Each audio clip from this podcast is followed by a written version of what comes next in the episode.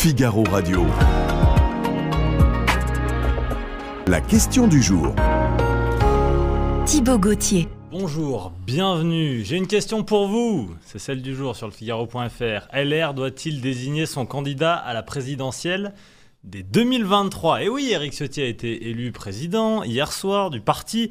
Et c'est l'une de ses promesses, dessiner un, un champion pour deux mille vingt-sept dès deux mille vingt-trois. On parle évidemment de, de Laurent Wauquiez. Bonjour Arnaud Benedetti. Bonjour à vous. Politologue, rédacteur en chef de la revue parlementaire. Je suis sûr qu'elle vous plaît cette petite question, là, la politique fiction, comme ça. On se projette de plus en plus loin, même dans les partis. Ah, c'est vrai que depuis finalement le quinquennat, on est déjà euh, dans une campagne présidentielle dès le lendemain du second tour. Oui, magnifique. Manifestement, on l'est déjà, clairement. On va développer tout ça en un petit quart d'heure ensemble, Arnaud. Euh, vous pensez que cette promesse de, de Ciotti, elle a pu séduire des militants qui ont voté, au-delà de sa personnalité, de sa ligne, pour lui, parce qu'il euh, voulait qu'on désigne tout de suite un champion? Bah, il y avait finalement deux éléments dans l'offre d'Éric Ciotti. Une offre mmh. qui était clairement identifiée à droite, droitière, diront certains, mais enfin celle de Bruno Retailleau n'était pas particulièrement centriste non, non plus, ça, en vrai. l'occurrence.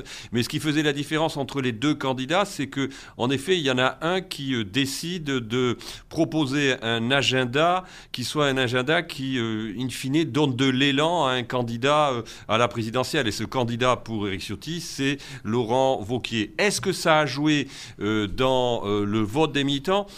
Peut-être, il y a une partie mmh. des militants qui étaient nostalgiques de Laurent Wauquiez, considérant que euh, dès euh, finalement deux mille dix-sept, il avait donné une ligne claire euh, euh, à L R et qu'il avait dû quitter, euh, suite à l'accident des élections européennes, la tête de L R. Mais je ne suis pas sûr que c'est, que c'est ce, cette proposition de calendrier, de méthode, d'agenda qui ait, ait fait forcément la différence entre Bruno Retailleau et euh, Éric Ciotti.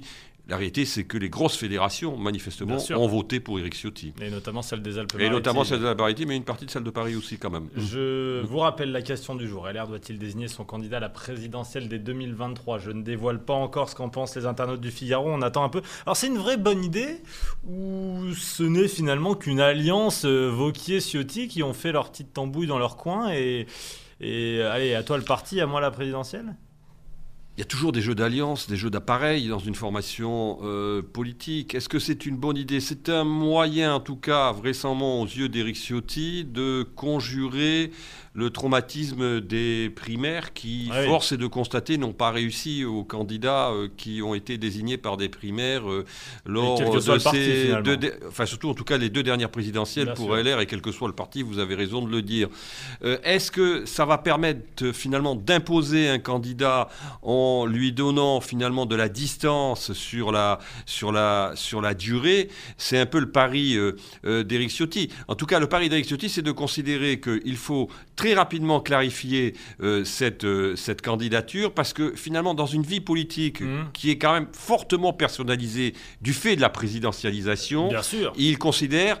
Euh, à juste titre, d'ailleurs, d'une certaine manière, que c'est vrai, une formation politique doit euh, avoir du temps pour imposer un leader politique en oui, vue alors, de la présidentielle. C'est ça qui m'intéresse. Le problème, un leader, c'est que... il ne doit pas s'imposer tout seul, normalement, euh, sans qu'on ait besoin de le désigner ah bah, lui... quatre ans avant. Ah bah, vous savez, les leaders, ils s'imposent parce qu'à un moment donné, ils trouvent, un, dire... certain nombre, ils, ils trouvent un certain nombre d'alliés dans leur propre camp. Donc, oui. Monsieur Ciotti est un allié de Monsieur, euh, de Monsieur Wauquiez, de Monsieur Wauquiez, manifestement, qui, lui, d'ailleurs, au demeurant, n'a rien dit pour l'instant, même ah oui, s'il était vrai. présent. Quand même, il était présent, il faut le noter, au dernier meeting de M. Ciotti le jeudi, vingt-quatre heures avant le début des opérations de, de vote. Donc, d'une certaine manière, il valide par sa présence et son soutien à Éric Ciotti la proposition ouais, d'Éric Ciotti, d'une certaine sûr. façon. Ensuite, bon, le problème, c'est que le jeu reste ouvert. Il y a d'autres candidats potentiels ah, au sein attendez, de L R. Alors, je ne, veux pas, je ne veux pas aller trop vite. Voilà. Non, euh, mais tiens, Ciotti n'a cessé de le répéter. La droite, plus que les autres, a besoin d'un chef. Il l'a dit souvent. Hein, pendant ces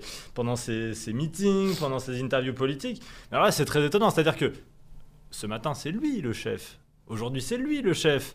Et pourtant, on en désigne un autre. Pourquoi ce n'est pas Wauquiez qui a pris la tête du parti, qui a repris le parti en main et qui remet tout ça en ordre de bataille. C'est très étonnant. Il n'a pas tort lorsqu'il considère que c'est vrai, dans la tradition de la culture politique de droite, notamment celle qui vient plutôt du R P R, et Eric Ciotti vient du R P R, ce qui n'est pas mm-hmm. le cas d'ailleurs de Laurent Wauquiez, en l'occurrence, qui vient des centristes et qui s'est quelque part droitisé dans sa trajectoire politique, il y a ce culte d'une certaine manière de la personnalité forte du chef, de l'homme providentiel, mm. diront certains, qui va amener ses troupes vers le, Gaulle, vers le euh, combat. Alors évidemment, vous avez De Gaulle, mais même Jacques Chirac, d'une certaine mm. manière, a incarné euh, cette figure politique euh, du chef bonapartiste euh, qui est en mesure euh, de partir euh, sabre au clair, conquérir, euh, euh, conquérir le pouvoir. Il y a cet imaginaire-là qui est important.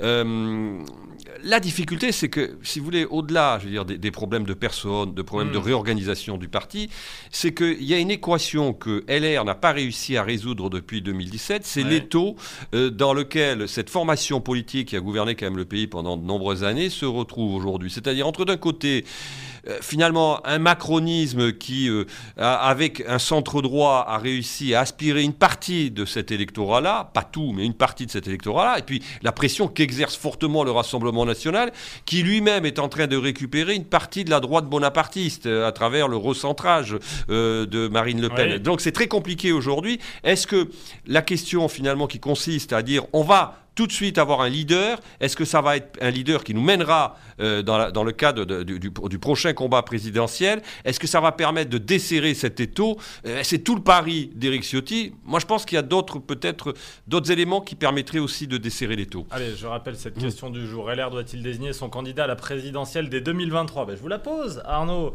Euh, est-ce une bonne idée pour la droite de désigner un chef immédiatement? Oui ou non? En fait, eh je, oui, je, je sais, suis. Là, je ouais, sais, c'est oui ou non. Cours, non moi, temps, je pense euh, que, moi, je pense là, que. Je vous demande d'analyser la, la stratégie d'Éric Ciotti. Non, la stratégie de Ciotti, je l'analyse par rapport à ce que je vous ai dit. C'est-à-dire... Est-ce qu'elle est bonne ou est-ce qu'elle n'est pas bonne? Seul, vous savez, en politique, ah, je veux dire, seul l'avenir, seul l'avenir, seul l'avenir nous permettra de valider ou pas la stratégie, la stratégie. Non mais vous, la, la politologie n'est pas, n'est, n'est pas l'astrologie, donc euh, c'est un peu, c'est un peu différent. Vous l'aurez compris. Donc je me risquerai pas à cet exercice. J'essaie de comprendre. Si vous étiez est... dans le camp, des, dans le camp L R, vous êtes conseiller de, d'Éric Ciotti. Je pense que je. Vous lui dites vas-y. Personnellement, ça... au ouais. regard de l'histoire politique récente, je trouve que préempter une élection quatre ans à l'avance, c'est faire fi de l'évolution de la conjoncture. Mm. Et c'est un peu, je veux dire, euh, se, se lier les mains. Euh, après que Laurent Wauquiez euh, fasse partie des présidentiables, ça c'est une évidence même aujourd'hui, mais il n'est pas le seul. Et, euh, et le succès finalement euh, de, d'Éric Ciotti, qui est un succès certes peu contestable, cinquante-trois ou cinquante-quatre quarante-six, oui, mais, mais quand même, plus, c'est pas, on ne peut pas dire que M. Retailleau soit vraiment vaincu, en l'occurrence, montre qu'il y a des résistances à l'intérieur du parti mmh. pour imposer cette stratégie. Donc ça va être compliqué pour Éric Ciotti, à mon, à mon sens. Allez, regardons ce qu'en pensent les internautes du Figaro. Je clique sur non, puisque c'est plutôt votre point de vue. Ils sont plutôt d'accord avec vous. Vous voyez, soixante-deux virgule quarante-neuf pour cent des internautes pensent pour l'instant que non, L R ne doit pas désigner son candidat tout de suite. Une bonne idée, c'est la question pour L R, mais est-ce que c'est une bonne idée pour Wauquiez d'être désigné immédiati- immédiatement? Parce qu'il y a une petite échéance qui arrive. C'est dans deux ans. Ce sont les élections européennes. Euh, c'est en deux mille vingt-quatre. Si les L R se rétament sur ces élections, ce qui a une chance d'arriver, hein, vu de ce qu'il s'est passé ces derniers temps, est-ce que ça ne disqualifierait pas Wauquiez immédiatement? Bah, d'abord, euh, je ne pense pas que Laurent Wauquiez euh, conduira la liste des euh, Républicains, raison. Ce qui me surprendrait et ce qui serait particulièrement risqué euh, de sa part compte Vous tenu du raison. rapport de force politique. Ce qui est sûr, c'est que, en effet, cette échéance est importante parce qu'elle permettra déjà, deux ans après, de valider la stratégie de redressement de M. Ciotti. Oui. Si M. Ciotti alors, euh, fait un score euh, à deux chiffres, il pourra toujours considérer, même si c'est onze ou douze pour cent, mieux. que c'est mieux que les huit ou sept pour cent de Monsieur Bellamy euh, en deux mille dix-neuf. Mais s'il fait, mais s'il fait, mais s'il fait un score qui est entre huit et dix, on ne pourra pas dire qu'il y a véritablement un redressement qui est en train de s'opérer. Donc ça, c'est un premier obstacle. Mais moi, je pense que la, le, vrai, le vrai problème, pour essayer de répondre à oui. votre question des L R, oui. c'est la question de la crédibilité des L R. C'est-à-dire qu'aujourd'hui, les L R, pour une partie de l'électorat de droite, ne sont plus crédibles parce que tout simplement, ils ont trop déçu. Ils ont trop déçu, notamment lorsqu'ils ont gouverné. Il y a un autre sujet fondamental fondamentale, c'est qu'il faut qu'ils soient capables d'incarner une opposition déterminée à Emmanuel Macron pour une partie de leur électorat, notamment l'électorat qui continue à voter pour eux, qui a voté pour eux lors de l'élection présidentielle et qui a voté pour leur candidat aux élections législatives.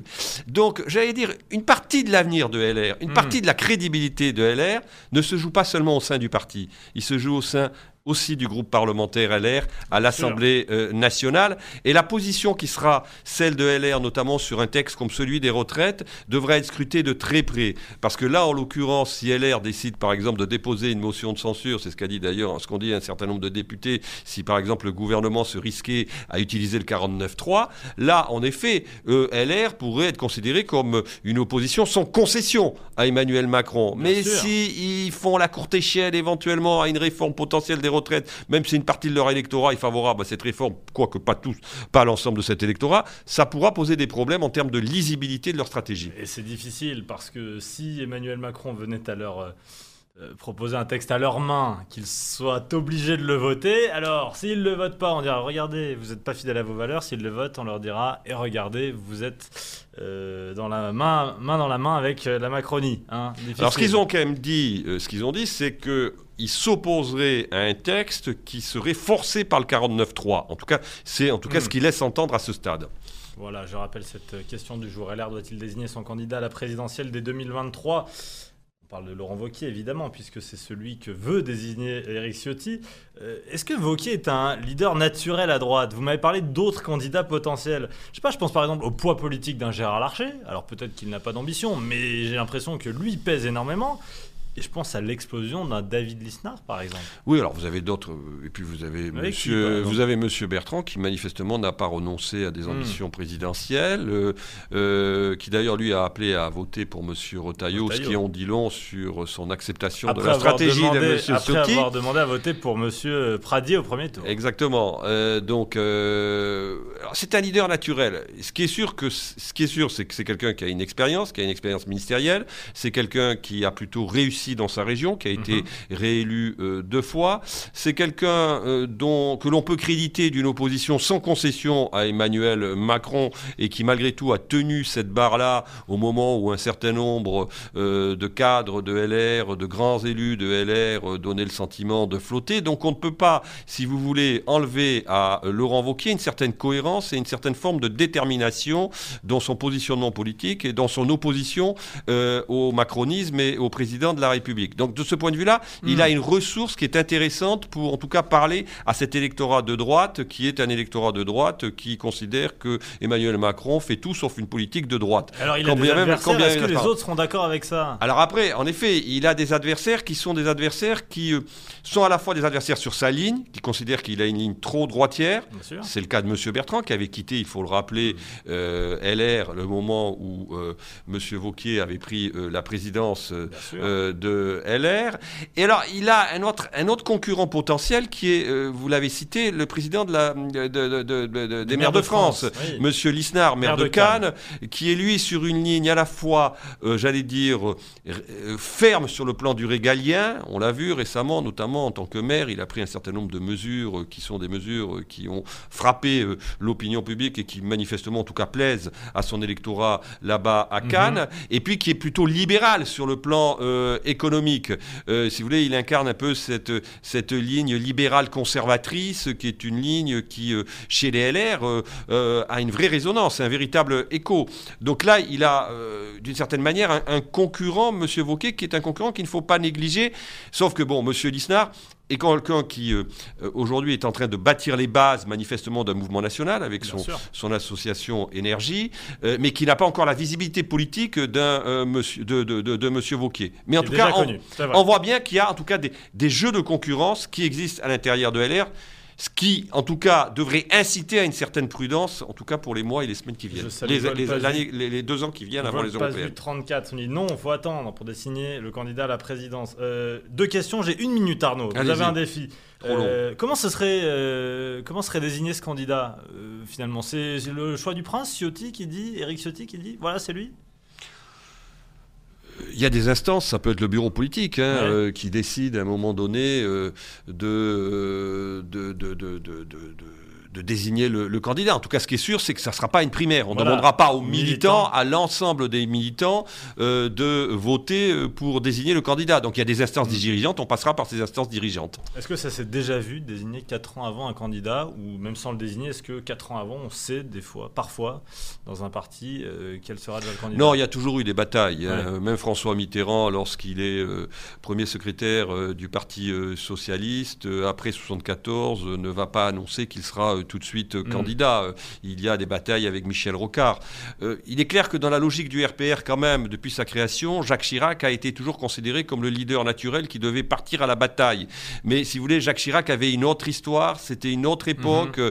Il avait une histoire de combat, notamment euh, contre Valéry Giscard d'Estaing, euh, qui avait profondément ancré un esprit militant euh, du côté du R P R. Donc c'était, c'était vraisemblablement une, une autre séquence que celle que l'on traverse aujourd'hui. Je vous coupe, Arnaud. Vous avez tenu le pari en une minute. Merci, merci beaucoup. Merci, merci Arnaud Benedetti. Merci d'être venu nous voir, rédacteur en chef de la revue parlementaire. Et grâce à vous, on peut mieux répondre à cette question du jour. L R doit-il désigner son candidat à la présidentielle dès deux mille vingt-trois ?